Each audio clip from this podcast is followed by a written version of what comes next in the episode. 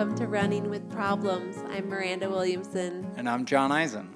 and this is a podcast about the challenge we, challenges we face as runners from navigating our bodies, dealing with social dynamics, and facing personal trauma. Great And job on that intro. Thank you. a little bit of stumbling, but we'll get it. We'll get there. Got it. And today we have a really fun guest, Anthony Lee, and we're going to be talking a bit about diversity and running. Yeah, we, we talk a lot about Anthony's um, early days in the sport and how he made his way to Colorado. Uh, he is a elite runner in Boulder, Colorado. Uh, he recently won the Ouray 100 and has also won the High Lonesome 100. Uh, he's a really interesting guy, and we really enjoyed getting to know him. Yeah, just to paint a picture for you all, um, Anthony showed up to our house to record this podcast. He was wearing a Hardrock sh- uh, hat and a Hardrock shirt. He has about shoulder length green hair, and he was just a lovely guest to have in our home. Yeah, super talkative, super fun, a great interview for us. I enjoyed learning more about his background and talking about some of the, you know, representation issues that we have in the sport. Yeah. And just, I mean, really incredible runner. So we do spend a little bit more time talking about his running accomplishments than we usually do in some of our other podcasts, but well worth the listen because his running accomplishments are pretty incredible. He does not brag, but he probably should. Oh yeah, yeah, definitely. I'm very impressed. So, um, without further ado, let's get into it. Well, we- we have business. Oh, we do. We always have business. oh, we have to check in with each other? well, we have to do a quick check-in. Okay. How are you doing? Um, I'm doing really well, recovering from the backyard ultra. As you all heard from our previous podcast, that was a big accomplishment, and I'm still feeling accomplished from that event. Um, dove into pretty massive week of running after that, so did not really recover. But then this weekend we had an adventure. We went out of town and got away and really prioritized all other things than running. Yeah, pretty slept much. under the stars, and it was really nice. Yeah, it was really nice. How are you doing? I'm doing well. I'm I'm looking for running motivation. You know, we're coming into these winter months, and maybe we should do a whole pod on this. we But should. um, yeah, I'm I'm signing up with the new coach, and I'm excited about some of the feelings that's going to bring. And I'm just looking for some motivation to try and encourage, you know, consistent running, which I haven't really done since June. So that's what I'm excited about. Um, life's been busy. Uh, we're doing a lot more yes. podcast stuff. Uh, And we work full time jobs and we run. Yes, and we have a full time dog. He takes a lot of work, this guy. Oh yes, but he's so cute. Makes an appearance in the podcast again. Yes, yes, he does make an appearance today. Um, other things to chat about. We have some future topics coming up. Um, trying to, we will definitely, we've rebooked Justin for a talk on overtraining syndrome. And we have all those interesting topics coming up everything from adaptive running to race directing. And apparently, we're going to do a podcast on training motivation. Uh, so if you have And any. we are going to get some couples in too soon. We've been trying to find some couples willing to Yeah. come on the pod. And I think we um, need Caleb and Kelsey. Yeah, I think we'll get Caleb and Kelsey here. I think I think we need those we two. talk about them enough. They're the race directors of High Lonesome. and oh yeah, we love them. they them. come up quite regularly in this podcast. Uh, and then finally, I just want to encourage any listeners to rate and review us on the podcast platform of your choice. We would really appreciate those ratings and those reviews. They really help us get out there and get more people listening. And more people listening means we can get better guests. I don't know if you've noticed, but we've leveled up on our guests and we want to continue to do a better, a good job at making this podcast. So give us a rating and review. Ooh, I want to I want to interrupt you there for a Oh, okay. moment. Our guests before were great level. Oh, we're yes. not we're not leveling. not no one was a level down. We're still going to keep a mix of all types of guests. Yes. We I just mean to say we, we started going a little outside our friend group. Yes, yes, there you go. We've gone Yeah. a level beyond in terms of locality. There you go. Um, and that that's that's all the business I have. All right. Well, I hope you all enjoy Anthony. He's pretty great. Yeah, really special episode. Yeah, enjoy.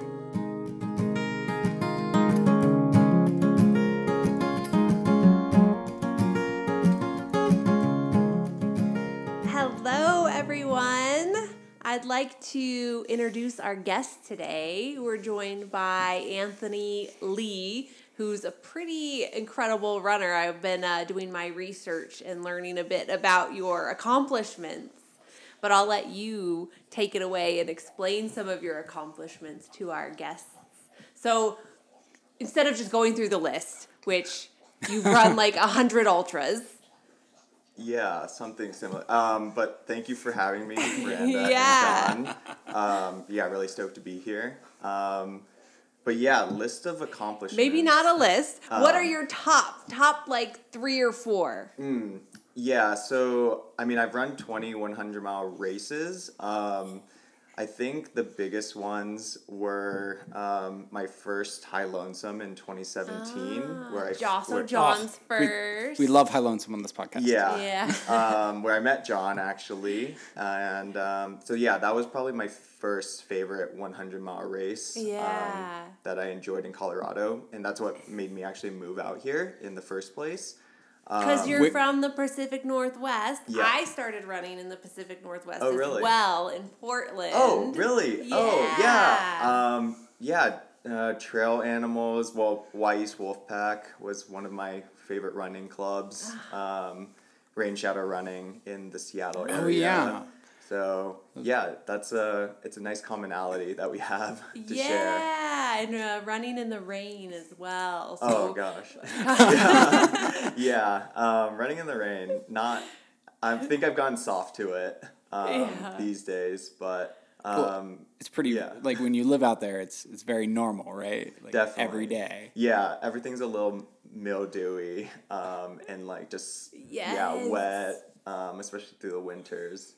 Gore-Tex shoes are a must. Yep, yeah, Gore-Tex shoes. Um, but yeah, I moved out here in 2018 after my first High Lonesome, uh, which was a really great accomplishment of Oh, mine. okay. So you were living still in Seattle area, Uh, actually, just outside of Portland. just outside. Portland. Okay. Yeah, I was on the Okay. Washington side of Vancouver. Got Right. it. Mm-hmm. And then you signed up for a hundred miler in Colorado. Yeah, just like looking for a place to like move to. Um, I actually like this is a weird background about me is that um, I had some trouble growing up. Like I was just in like a really bad crowd and um, just made a few mistakes that got caught.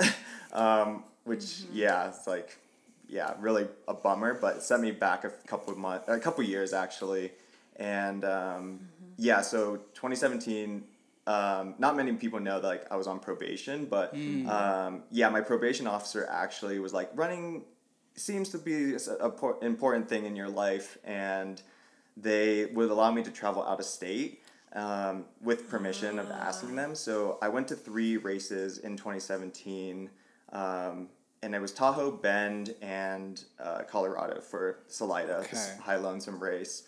And um, I won that year. Um, You Wait, won the High lonesome. I won the High Lonesome the inaugural year, Yeah. uh, which is really cool. Yeah. Um, and then yeah, I was like, okay, I'm set on moving to Colorado in 2018 once everything was finished. And yeah, There's so so many interesting follow ups to that story. Uh, I guess I wonder. Well, I think the thing that comes to mind for me is like, is I find it interesting that you're evaluating where you want to go via ultra running. What was this like? Was this th- was this the obvious way to do it for you? That like you were looking for a place where you could run beautifully, or was it just a mechanism to go and check out places while you're on probation? Ooh, um, that is a good question, Jon. Um, I think it was more of I needed an outlet, um, and I did like exploring places outside of like where I was uh, located in Washington. Um, but it was more just um, the latter. Um, it was more just like, yeah, an escape um, s- to see the beauty of things and like it was a freedom. Like I, it was That you like, weren't afforded every day during that point in your life. Right. Yeah. Like I could li- I could literally run around like my house and like in the state of Washington, but I couldn't leave like You couldn't go to Forest Park. right. Yeah, I couldn't in go to Forest Park or Portland. I was like literally running just around my house. Um, my parents needed to know where I was. Uh, yeah, just things like that. So yeah, Mm-hmm. running was the gateway to like getting out. Mm-hmm. Um, yeah. So. And you had some early success with running. You were already doing really well. And you Yeah. started as a road runner, right? I did start out as a road runner. Um, yeah, my siblings actually brought me into the trail running scene. Um, yeah, I grew up not athletic. Um, I was actually an obese child to begin with. Um, really? Yeah, I would eat fast food, be a couch potato, watch cartoons, anime. Um, yeah, I really was a heavier kid uh, growing up. And then my siblings, they both ran track and cross country.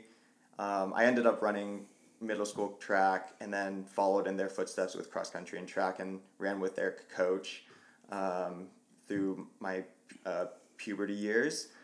Um, and then, yeah, I kind of got into the wrong crowd in high school. Um, yeah, just kind of went through high school like in a weird phase, trying to figure out who I was. Um, I mean, yeah, I think everyone yeah. does that. Right. but yeah, I got definitely, I was the one that got caught. Um, Yeah. More troublesome um, and more of the black sheep in the family. I think some people have like no luck to get away with any rule breaking.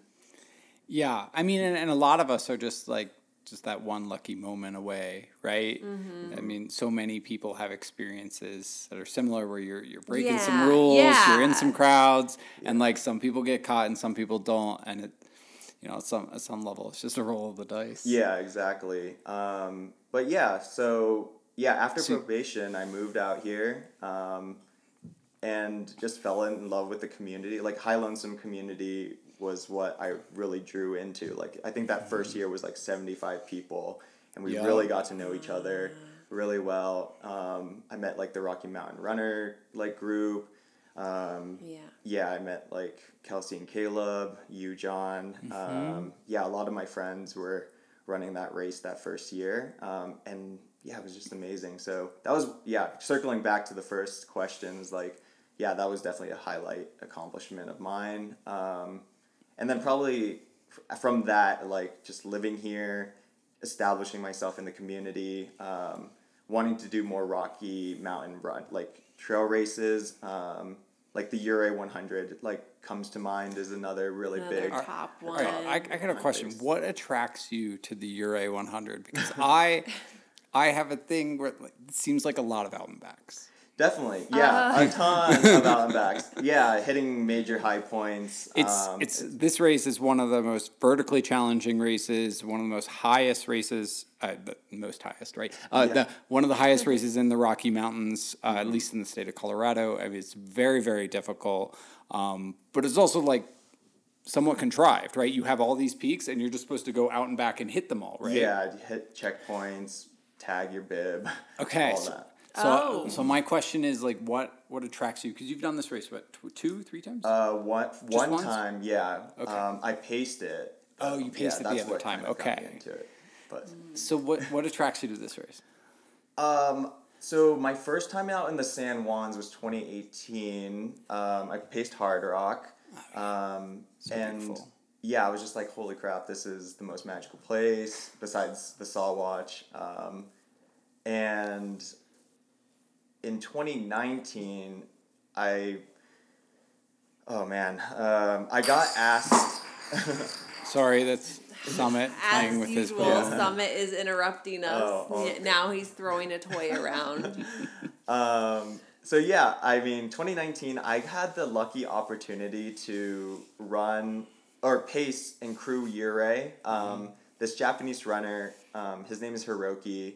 He's a North Face athlete. He asked me personally through Instagram, like if I could pace and crew him. He slid into your DM. Yeah, exactly. Um, so yeah, they were making a film on him, and I was, I just happened to be living in the area. Um, well, living in Colorado, but my friend mutually connected us, and so I had paced him and crewed the whole race, but paced him specifically for the last fifty miles. So pretty much like, yeah, saw the whole race almost. Um, and yeah, we made a documentary out of it, and then I was going to sign up 2020, but COVID, um, so it put me back a year. And then 2021 was like, all right, I'm signing up.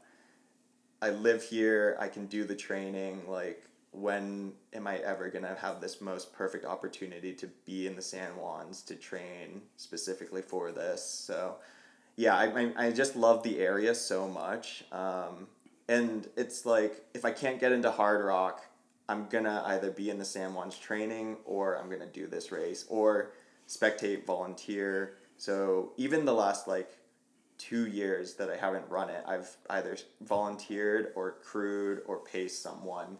Um, so yeah, um, And yeah, the year just you really- ran it, you did you won, right? Yeah, twenty twenty one. Uh, maybe I maybe I talked over that. No, you're good. Yeah, so that's like the why I really think that's a really big achievement of mine. Because I was kind of like just a nobody. Like High Lonesome put me like, like somewhat on the map in Colorado with within our friend group, but yeah, Ouray like solidified me like oh I can actually do these mountain races pretty well, and that's like what I love to do. I love hi- like high amounts of vert, um, like time on feet events and yeah that like has it all like 42000 feet you're gonna be out there for a long time uh, yeah And for our listeners, Anthony's wearing a Hardrock hat and shirt. Is that a next goal of yours?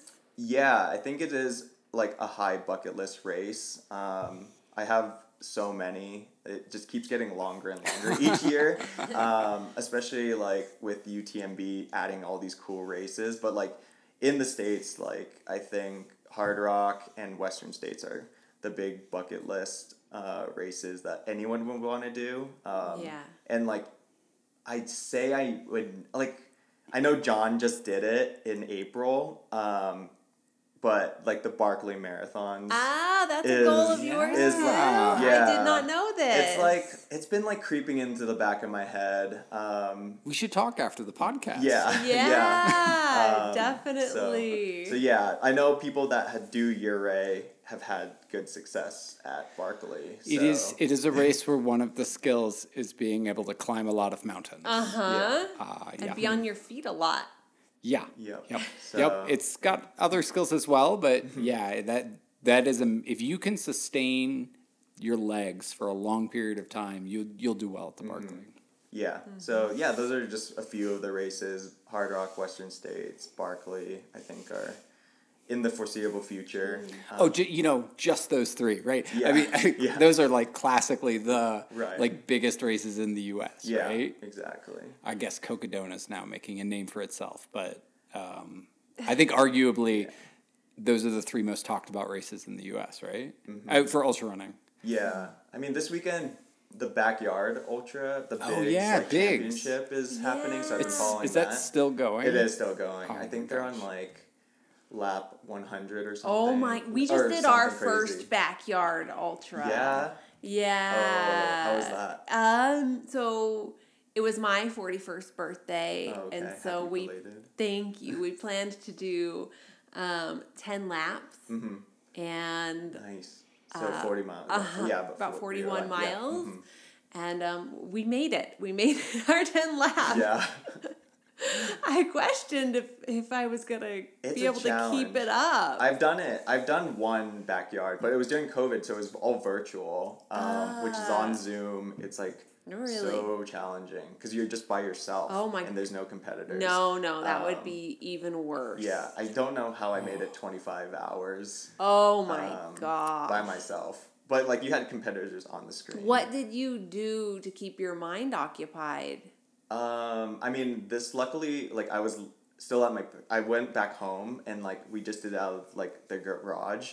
Um, Wow. So Were you on a treadmill or do you run around? I ran go around my block? block. Yeah, it was really really bad loop. It was just a road loop. Oh my Uh, for twenty five hours. Oh um, but I mean, I had friends come out. Thankfully, Okay. like we did social distancing, Okay. but um, to keep my mind occupied, it was just like, ma- like uh, like ma- mathematic like games, and then like just music, um, Ah. especially like overnight.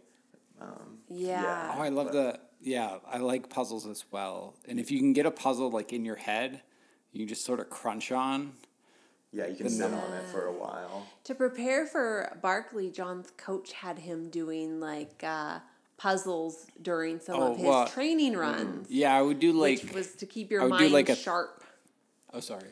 I would Yeah. do like a thousand foot repeat, and then I would have to do like hard, uh, like puzzle work on my phone. Oh gosh. okay. Yeah. And then we met this guy who ran for the was it the Netherlands national orienteering team. He came he was living in Boulder, he was doing like a postdoc rotation. And he trains like that too in orienteering. Oh, crazy. So like they, they have their own like app where they they'll just do like f- oh, like 400 fast and then go and do like some puzzle oh, solving. Gosh, yeah. Anyways, you're you're already preparing Yeah. for the Barkley. Oh my gosh. yeah, something like that. Well, okay, our Yeah. bi- our big dogs update. Not that this is a live show. I mean, this totally doesn't make sense. But anyway, Big Dogs Backyard Ultra is at hour 81 Oh, wow. and there's 14 runners left. Live fact check. Hour 81 is I mean, that's, that's- two three and a half days Three. because 96 is is 4 days. That's way longer than the one that we did last. did. Yeah. but this is the world championship. You know, it's it's matured somewhat. I wonder, did uh do you think do you think you ever be down for like Sri Chinmoy? 30, 3100 yeah, the race the the, one the transcendence yeah, race in New York. Um, that just sounds really rough. I mean, I'd probably be interested. I'd, I'd never say never. I Um, i mean yeah. we only lasted 10 laps but i felt like i felt like I, I after i ran that backyard i would like street champ i you know that would be really interesting because it's a, it's a state that you get into like it's a mental state Mm-hmm. Totally. it's not like uh, fitness is important if you actually want to complete the 3100 but the race is more about putting you in that state so even the people who dnf are, are like experiencing the race in the way that it's meant to be experienced Mm-hmm. which is this like constant going attitude and feeling almost like there's not a choice there's like this mentality of this is what i do now yeah, like for I think fifty days or whatever. yeah have, yeah it's, something it's 50 to 60 days Yeah. 3100 miles is the goal yeah, wild. Anthony, your family sounds pretty supportive. They came out for Hurt to crew you, right? Yeah, And they were like, "You're doing this backyard ultra out of their garage." Yeah, I mean, it took a couple years. Um, they were like, this is not the traditional path. Um, Like my siblings, they have really like traditional jobs. Like they, my sister works at Nike. My brother does business development. Um, so yeah, they kind of thought like, oh, you should go into like a science field or engineering or yeah, medicine. Uh, that's kind of like the whole Asian stereotype. Right. Um, they didn't think like athletics was like profitable or like a lifestyle that is sustainable. Um, and like, yeah, it kind of isn't, but like, I think I've changed that in their mind. Like, as long as I'm happy and like doing the right thing and just living the way I want to, um, they have no like they they are supportive and they like don't have any questions about it. Um, and, and they are Yeah. supportive. So was that a difficult journey to get them there I think so because like the first few years, like I moved back home in 2013 after like a really failed year in college. Again, like just never really grew up from that transition um, from high school. And then, yeah, so I came back home in 2013, living with them, and then it was just like, okay, I want to do something with running. I had early success in my 1st 50K. Um, I won it. I was almost at the course record. I think I still have the second fastest time on that race. Um, and it was like okay i'm good at this running thing i'm good at distance and i love being out in nature which i enjoyed during my cross country years of high school um, and like i just i knew people that were sponsored and like okay like i just had like maybe one or two races that like i was on the podium and i was like all right 2013 and going into 2014 like how can I get a shoe sponsor? Like right off the bat, I'm just like, this is the early kind of change of the like era. It's like okay, sponsorships, and like I knew people in Portland like that had Inov-8 sponsors or Nike sponsorships. And I was like, I I would just like kind of reach out into the inner circle, um, and like that first couple, those first couple years of like having kind of su- some success, but like yeah, just I didn't have my name out there fully.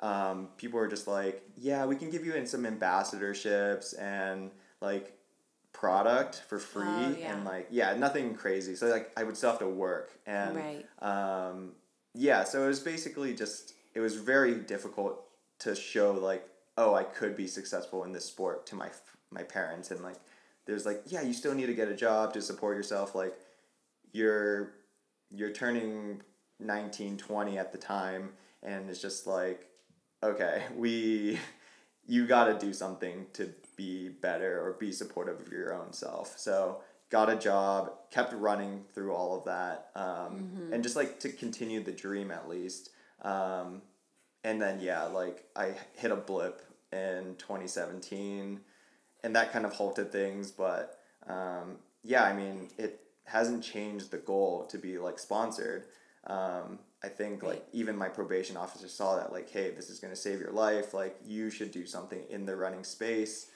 and Yeah. and then yeah 2021 when i did end up winning Ouray was like when I found the brands that I wanted to work with, and they wanted to work with me because my name was already getting out there um, through results and through my community, honestly. Um, so yeah, that's. They, then they were like, oh, okay, like this isn't just a lifestyle or a hobby. Like you can make money doing this. Um, you get these contracts, and I mean, I, even if I wasn't getting paid, I would still go out and train. Like this is a lifestyle. yeah. Um, and I have met so many friends and uh, my community through this lifestyle of trail running. So even if I wasn't sponsored or getting paid, like it's a healthy lifestyle for me. Um, Yeah. Yeah. Your, your parents are convinced by the by the idea that like other people are supporting you, right? Or companies and brands and yeah they like other people would believe in me um, yeah so yeah like it's not just the money like money is important um, but i think yeah it's just like other people believe in me and yeah that's a good thing Oh yeah, definitely. I mean, often it's easy, sometimes sometimes that's necessary to believe in ourselves, depending on the time of day, I suppose. yeah there were a few really dark days where i was like oh man i'm if i keep going down this like path like there's no return and then the dream wouldn't ever come to fruition um, so yeah it's, it's been a few hard years of ref- reflection on that but like i know like i'm doing the things necessary to like stay s- sustainable in the mm-hmm. sport. And and yeah like just do it because i love it. And um, yeah it's, it's Sustainability is an interesting term because so you know you're working very hard to get your name out there and and get these good results and mm-hmm. you know how do you manage sustainability? I mean this is now you know many years into your career as an ultra runner and a 100 mile ultra runner. Mm-hmm. Like those races and the training wears on people right So, Yeah. uh, do you have you come to terms with that like how what you have to do to create a sustainable training regimen or do you, can you just train as much as you want it still at this point Oh, yeah. I mean, 10 years ago, like, I could just wake up and pop out the door without doing any PT or mobility. Um, and I'm about to turn 30 in January. Um, and so, yeah, the sustainable part is is a really big thing. Like, like you're saying, Jon. Um, yeah, I, I would say, like, I, as a youth, I would run, like, five to six races a year, like, from 50K to 100 miles. And in 2018 going into 2019, I think I burnt myself out not being sustainable in like training or racing. Like I did four 100s in like a span of five and a half months. Um, and at the end of it was just, I was hurting so bad, like physically and mentally. Like it took the latter, like the whole half of like 2019 to really recuperate from all of that.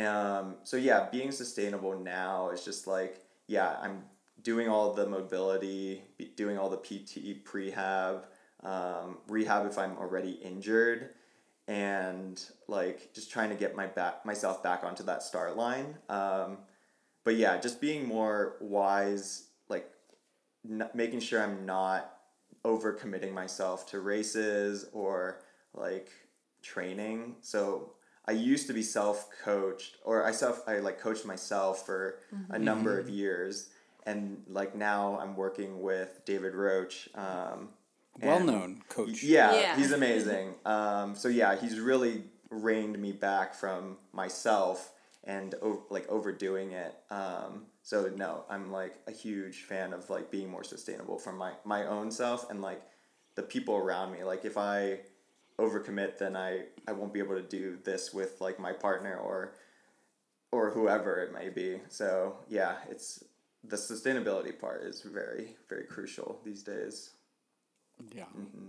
I, I find it similarly, like you just sometimes, I don't know, at least like going into the Barkley cycle, like I knew I was going to get burnout and I was like, okay with it. But it like, as like, as long as it happens after the race, right? Um, but like in general, like it's just, it's so, as you say, the bucket list keeps growing I know. and the and the rate at which we can accomplish these events doesn't always grow in the same way. It can be somewhat challenging to check our expectations. But Yeah. Um, I mean, I had to wait, like, even this year, um, I did UTMF in Japan, Mount Fuji, and it took three years to actually do the race because I was supposed to go in 2020. So, Ah. yeah, it's just like, yeah, waiting. It's it's playing the long game, um, and like even if I don't get to do these races, like hopefully I get to experience them in one way or another, um, either crew, volunteer, uh, pace.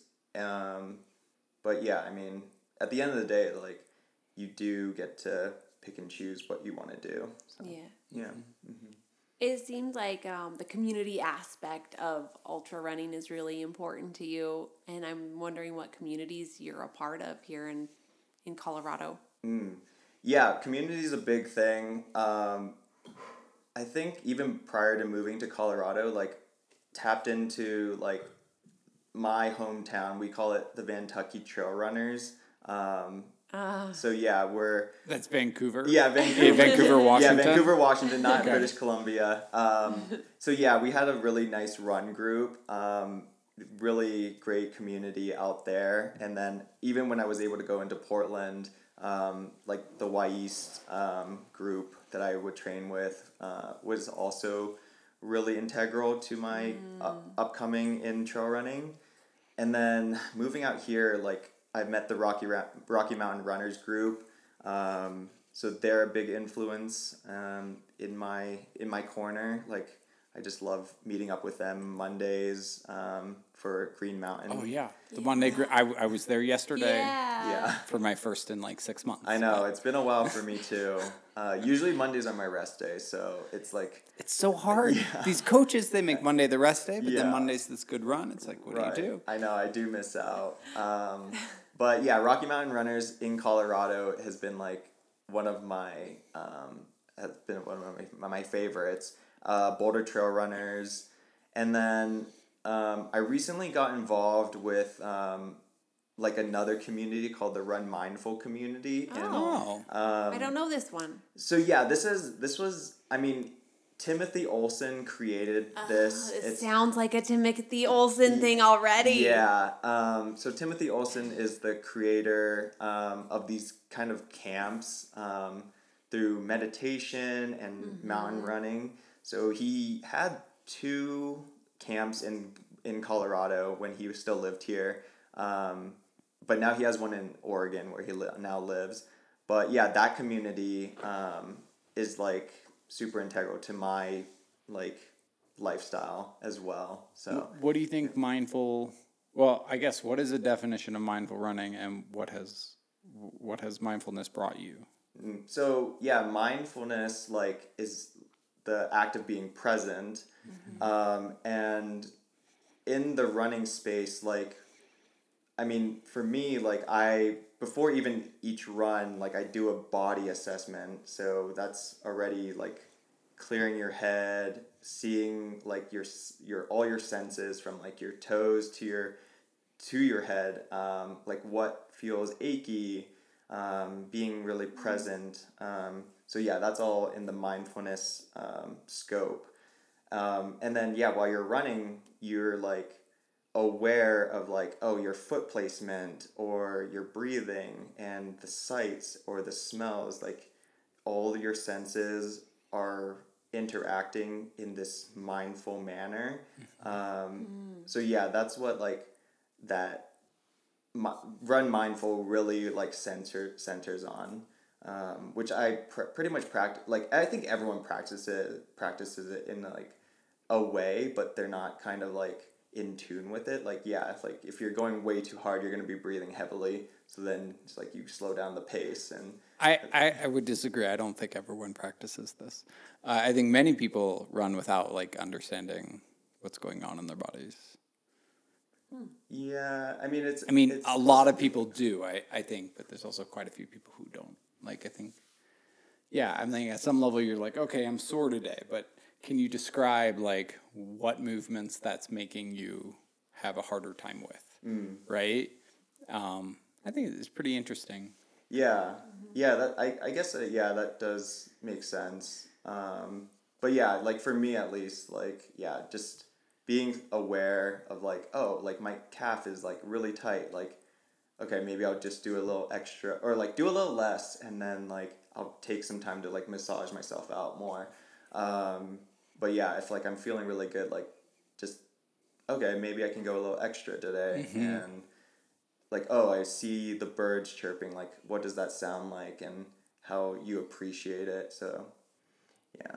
I think yeah most people they can be more in tune with them themselves like you said but yeah that's like my kind of practice with it Uh, So I find it very interesting to think about. Um, like often it's very easy to understand like the most painful thing in your body, but maybe not as easy to understand like the second most painful thing, right? Like we always focus on that weakest link. It's like, oh, this is my weak link, right? And then you fix it or you do work and then you realize, oh, there's like seven other problems that I gained along the way. Um, so like, I don't know. I feel like I could be a more mindful runner as well, but it's very interesting. I definitely could be. I definitely am more attracted to group runs and being mm. with people and being in community and chatting and that is definitely the opposite of mindfulness. Yeah. well you can be mindful in a group run like i think listening is part of being that mindful runner itself in a group atmosphere like mm-hmm. yeah i mean i go do group runs as well and i'm not always the one talking. I'm just like listening and like just enjoying my surrounding and yeah it's, it's totally fine at, the same time um, in yeah having that like connection to people. Um, so yeah i don't think you're It is. in, in I mean, your yeah, like I mean, one of the best things about group runs is how present you can be with other people. Like, I mean, right now we're being very present with each other because we're recording a podcast, and that's one of the things I love about recording podcasts is being present with people and talking. But uh, running actually represents like another great time where you're just there's no distractions, there's no phones. Well, I mean, minimal phones. Um, you know, and you're and you're running with somebody and you're just having a conversation. Okay, I like that reframe. Yeah. I enjoy that. yeah Thank you, both of you, for that reframe. You're very right. so I'd like to I'd like to take a turn in our conversation, and I'd like to talk a little bit about diversity in running, and in particular in the run communities that you've been a part of. Um, so to frame this, though, I'd like to um, just tell you a bit of my background because I know you don't know me.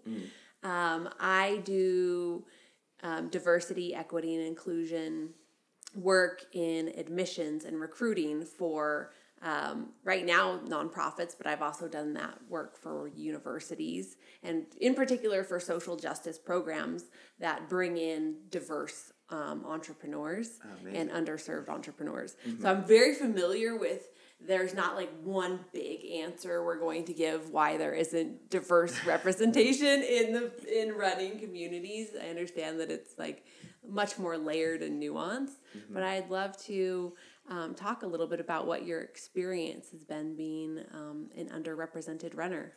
Yeah. Um, wow. Yeah, diversity is such a big topic. Um, Right.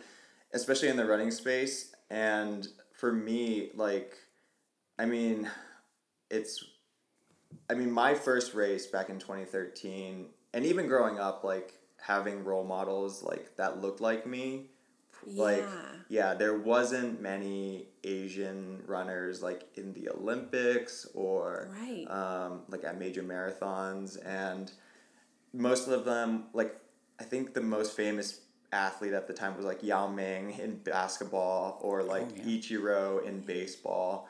Um, Big in Seattle. yeah, big in Seattle. Yeah, so um, yeah, that was kind of like my background with role models in the Asian American like atmosphere of sports. Um, And then yeah, lining up at start lines. I think growing up like oh like the majority of cross country kids are white and like they had Nike sneakers and I think my Yeah. parents at the time like they would buy like the knockoff brands. Um, so yeah, like just the like yeah, diversity, inclusion, uh, equity or equality. Um, yeah, it, it all kind of ties into my experience like as a runner. Um, and yeah, even now, I think it it's definitely gotten better. Like it's twenty twenty three.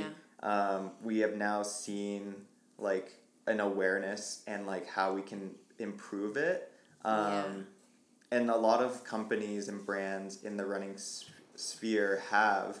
Um, but then there's also like the idea of like tokenism or like are we just Yeah. being like chosen because like hey we're like trying to hit a box um, and like who like there's like like okay yeah like a bipoc athlete or an asian american like get chosen for this photo shoot or this sponsorship. And um, like there's still a white creative director behind it. So like Right. it's um yeah it's it's very difficult to like see the the vision of the company through that um, because like yeah we are just still underrepresented in so many ways. Um, but yeah like again I, I start I, I walk up to a start line and um, there's just there's not many people that look like me um, that's asian american. I mean it's definitely getting better like in the us like i do see more diversity. Race directors are definitely putting like a cl- like a value in their mission t- for like getting representation and having more equality and inclusion. But um, yeah still like i think we're just still underrepresented because of the entry point into trail running like yeah running is a Right. running is a is a really simple sport at the end of the day like yeah you can the, i think the cliche is like we need just a pair of running shoes but then like the running shoes now are like $150 for like the entry point or something and Right. like if you're not getting paid or sponsored to like it's just so difficult to get running shoes. And like race entries are also very hard. Like you're there's like yeah just just the way amount of like racers that want to get into races like people save up like even i save up for races to pay for and then i somehow get reimbursed through my sponsors but like i'm like before even that like i wouldn't i would just save up like oh this paycheck is going towards this race but then like the race sells out and there's no way to like open it back up um, even if you reach Right. out so there's yeah, that there's a socioeconomic So- barrier. exactly. And then that barrier you were speaking of, like your parents might not see the representation in the sport and so might not see the value in buying you the expensive shoes. Yeah. Um, yeah. Yeah. all of that. Um, yeah, socioeconomical. Um, yeah, it's it goes down so many layers. But then like yeah, Yeah. you're not seeing yourself represented. Um, but yeah, like for me, like I think I wanted to show like other kids that look like me or like Yeah. the just the general population like that yeah we are here. Like you can have success um, in the trail running space. Um, like i don't think i'm like the most talented athlete. I just like work hard and like i enjoy the process. And there are days where yeah i like don't want to get up but like it's gonna make me a better person like for everyone. Like yeah i just like have anxiety and like i know if i don't get the run in like i'm just gonna be pretty miserable and like every, Oh, yeah. yeah You should listen like, to our everyone. exercise dependency podcast. yeah, Yeah. yeah. That was like I that don't. was a good like- one. Yeah. So like I don't have like yeah. People probably say like they don't have an exercise dependency, but yeah, they probably do. It's, it's uh, Um, a lot of people in our yeah. community Yeah. do. So, Uh, so but you see your so uh, so you're saying that one of your motivations is trying to be that representation that you didn't have. Absolutely. Yeah. Um, yeah. I didn't see Asian Americans being represented, and I think it also got worse during COVID because we did see a lot of Asian American hate. Um, right. So Ugh. Yeah, um, I think yeah. There's just like a big taboo um, where we just don't feel safe, um, and even in Boulder, which is predominantly white, like I think I um, Yes. like besides the university, like I haven't been on campus, and the one time I've maybe passed by like a few different people of color, but um, yeah, Boulder's predominantly white, and even in like the Rocky Mountain Runners group, which is pretty diverse, um, I think there's probably maybe a handful of Asian Americans um, and people of color just in general that would classify under those like categories. Yeah. Um, so yeah, just like being able to see myself um, on a start line or in the out in the community, I think is like just to like breaks down the barrier Right. for like others. Um, and yeah, like I will talk to people like of color at a race and like or whoever is like I even this morning like at six a.m. This is just a really random tangent, but um, like you can't see anybody in the dark at 6 a.m. Right. But like you're just saying hi and like you just have a headlamp or whatever, like we're crossing paths. Um, and I, even in the daytime, like I'll just say hi to whoever, like women, kids, like whoever sees me, like, yeah, you just want to be friendly. Um, and yeah, like I think that's, there's a bubble of like, yeah, people don't want to like reach out. Um, and I think like we should reach out. Um, and I mean, the trail running group, the, or the trail running like as a whole is really inclusive. right. Um, but I think like there, it can be a touch clicky at times. yes. Yeah. But Oh, I yeah. liked what you touched on a bit earlier about how you're you're being featured, Mm-hmm. um, but that could feel a bit tokenizing sometimes because the leaders in the background are still um, predominantly white men. Yeah. And I I I'm recognizing this. This is just a connection I'm making now. Is that the two run communities that I was a part of in Southern California and San Diego were led by people of color, and that brought in a lot of diversity because that my experience with run communities has been quite they've been quite diverse.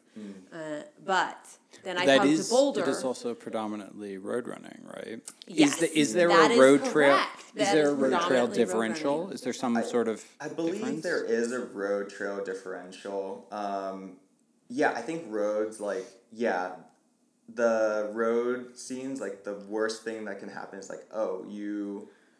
Uh, yeah, the worst thing is like a person, like the fears like around road running is like a car or like a person, like you're getting physically attacked or something. Um, but like in trail, like people, the entry point is like, oh, you have to learn the trails. Um, you have to have a specific gear.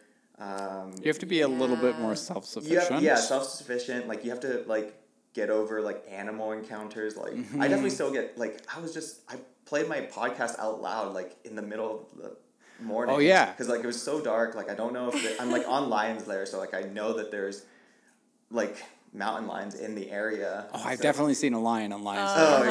okay. So- we have. No, one hundred percent. I have seen into a I've seen some cat Oh, eyes yeah. staring at me at the top of Lions Lair at six o'clock Yeah. this time last year. Okay, yeah. So they're coming out. Um, yeah. So yeah, there's like yeah those fear factors for like road and tri- versus road. Like you only have two or three things. It's also important to understand that, like, for most people in the U.S., roads are very accessible and trails are not. yeah. Because Mm-hmm. most people in the U.S. live in cities. I mean, the, m- I mean, somewhat of a majority, right? Yeah. And cities are also more diverse, so you have a lot of. Sorry, dog. Uh, you have a lot of uh, people who are generally more diverse, who have more access to roads than two trails. Most cities in the U.S. do not have good trail networks, and so maybe that accounts for why we see more diversity in road running. Um, Uh, yeah, that and possibly they're just there are cities that are structured to bring in more diversity. Like there are, like I'll just say, I, I work with I'm working with two entrepreneurs. One who is a black woman who runs ultras, and mm. she's um, built a vest, a CamelBak vest, to actually fit people with different body mm, types. yeah. And then another entrepreneur I work with who is developing food that is culturally relevant to people of color who mm. are in the outdoors. And I, I feel like building those access points brings in more diverse representation. And there are more people doing those types of creative things in cities than in, say, Boulder, Colorado. Definitely. Yeah. yeah. Boulder, Colorado has a lot of innovation, but it There is, is. still mostly white people. Yeah. Yes. No, I I agree with that. But yeah, um, just yeah, full circling back. Um, yeah, no, that's yeah, like you just don't see like yourself in these magazines. Like if I'm in a photo shoot, um, it's like what's the creative direction like this white person wants, and it could just be for like a billboard, just to like check box. Um, just to like, oh, we want to sell more towards this community.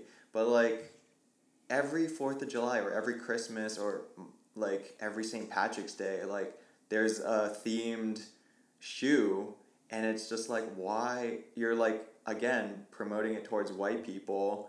And like you don't have like a Chinese New Year shoe or like Right, or like right. um, Juneteenth or I don't know like whatever Hanukkah like so it, it could be anything like Get those Jewish runners out. You're right. Sorry, I'm Jewish. Yeah. This is admitting. Yeah. So yeah, I mean, it's just Yes. like it's just brands are yeah it it goes with everyone too. Like yeah, brands especially are trying to make things more inclusive and a little bit hit di- diversity in all directions. Um, but yeah, it was just for me like it was very challenging like just not seeing myself represented and like I want that like even I want my kids one day like or the my nieces and nephews to like see themselves on start lines and know like hey you can do this too.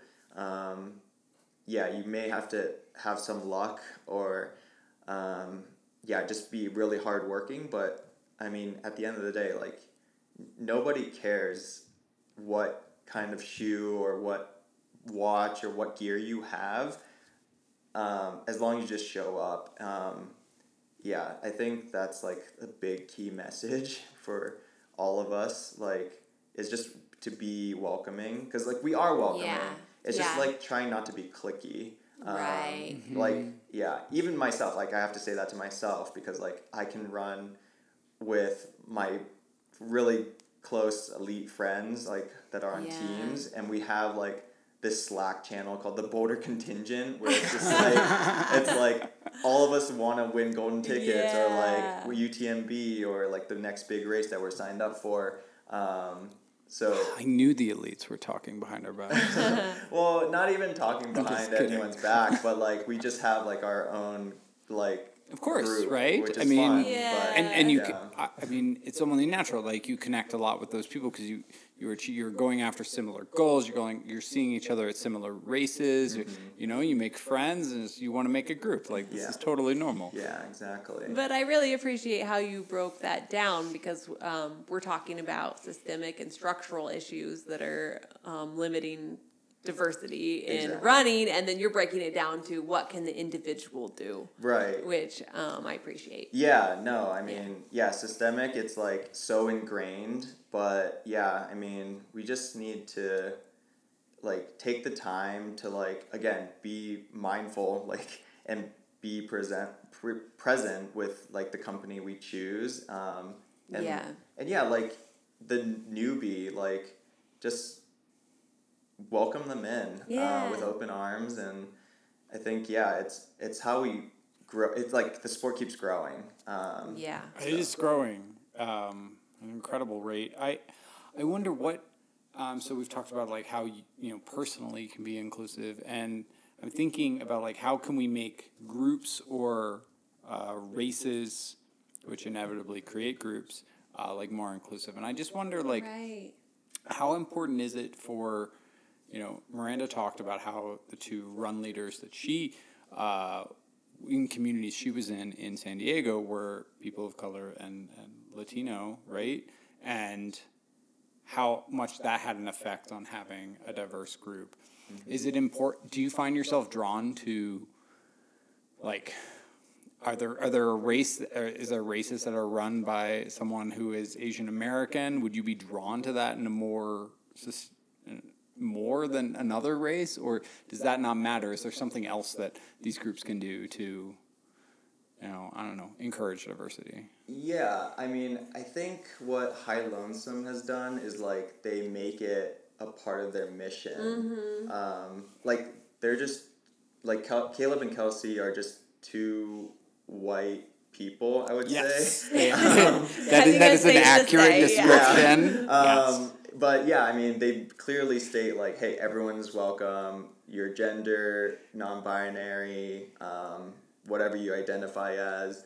Um, yeah, and then like yeah, just like everything that yeah. If to answer your question, like if it was an Asian American race director, I think like they would have to put into place like these values um, that hit kind of all these realms. Like if an Asian American race director is kind of like litter, like they don't care about the environment, like they're gonna ra- use like plastic cups or something. Like most of these races now are like, Okay. but but like yeah, like they need to be like oh. Um, Yeah. For example, like yeah, Well, I mean, you, okay, you have plastic cups that say, all right, if you don't have plastic cups, you, you know, you save, I don't know, you saved like 500 plastic cups from going into the trash. That's great. But you had one runner fly in from Japan and he cost enough, enough CO2 emissions, or she, Yeah. uh, to like account for those 500 cups. Um, so I don't know. That's just what I think about the plastic cups. Totally. Yeah. I mean, it wouldn't really matter as long as their mission, like,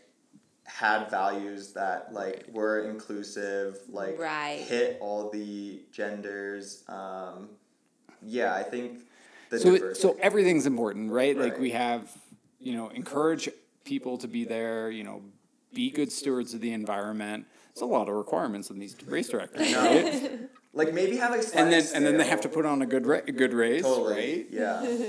Eh, It's um, it's a difficult job. I It think. really is for race directors. But yeah, like I mean, the socio-economical point also, like I think could be another thing. Like Yeah. Having like a sliding scale for like or give like a like a or giveaway- a scholarships scholarship, to yeah. um, to uh, young or Right, uh, you know coming. certain qualifying runners of diverse backgrounds. That would be a really amazing thing. yeah, like Maybe I I'll suggest that to Caleb. Ooh, let's start a scholarship fund.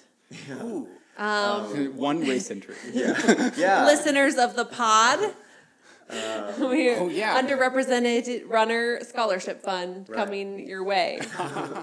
Uh, but yeah, I mean, I even work with like um, this Native American like it's called Renew Energy Running, and it's a, a, a little nonprofit based out of like Minnesota, and um, they kind of like are trying to give land or like land acknowledgement back to like Native Americans. Like we're on stolen land, um, and it's just like oh okay like they will support races that like or people like that are trying to like make aware like hey this is what we advocate for. And i think more people just need to be on that like kind of path. Is just like mm-hmm. Right. yeah trying to open up the doors.